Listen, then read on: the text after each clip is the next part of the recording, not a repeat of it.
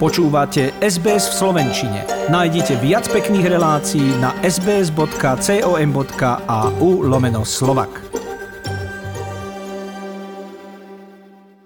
Pandémia diktovala dianie aj na Slovensku. Podľa najnovšieho prieskumu Go for Insight, ktorý publikovala agentúra SITA, až 49% Slovákov považuje minulý rok za horší.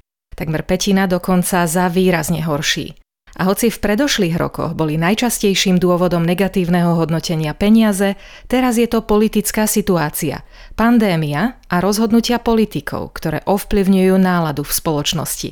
Tá sa nezmenila ani po zmene premiéra, ani po výmene ministra zdravotníctva. Odchádzajúci rok poznačila aj vojna policajtov a ako napísal denník ZME, všetky tieto spory využíval najmä šéf Smeru Robert Fico, ktorý svoju stranu dostal v posledných prieskumoch verejnej mienky až na tretie miesto.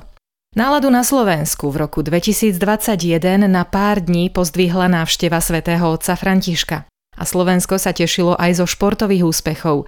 Lyžiarka Petra Vlhová po zmene trénera opäť vyhráva obrovské podujatia a podarilo sa nám získať aj niekoľko olympijských medailí.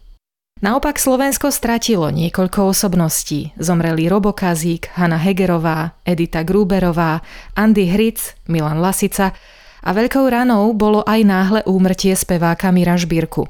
Vo všetkých prípadoch sa objavili špekulácie, čo smútok z ich úmrtia ešte umocnilo. Prezidentka Zuzana Čaputová vo svojom novoročnom príhovore vyzvala ľudí k súdržnosti, k zdravému rozumu, disciplíne a ohľadu plnosti – Poďakovala sa tým, ktorí nestratili ľudskosť a nádej, že, citujem, má zmysel pokúsiť sa znovu zjednotiť naše Slovensko.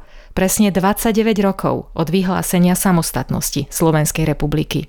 Nedajme sa vyprovokovať prejavmi nenávisti, povedala doslova. A vráťme sa k overeným pravdám.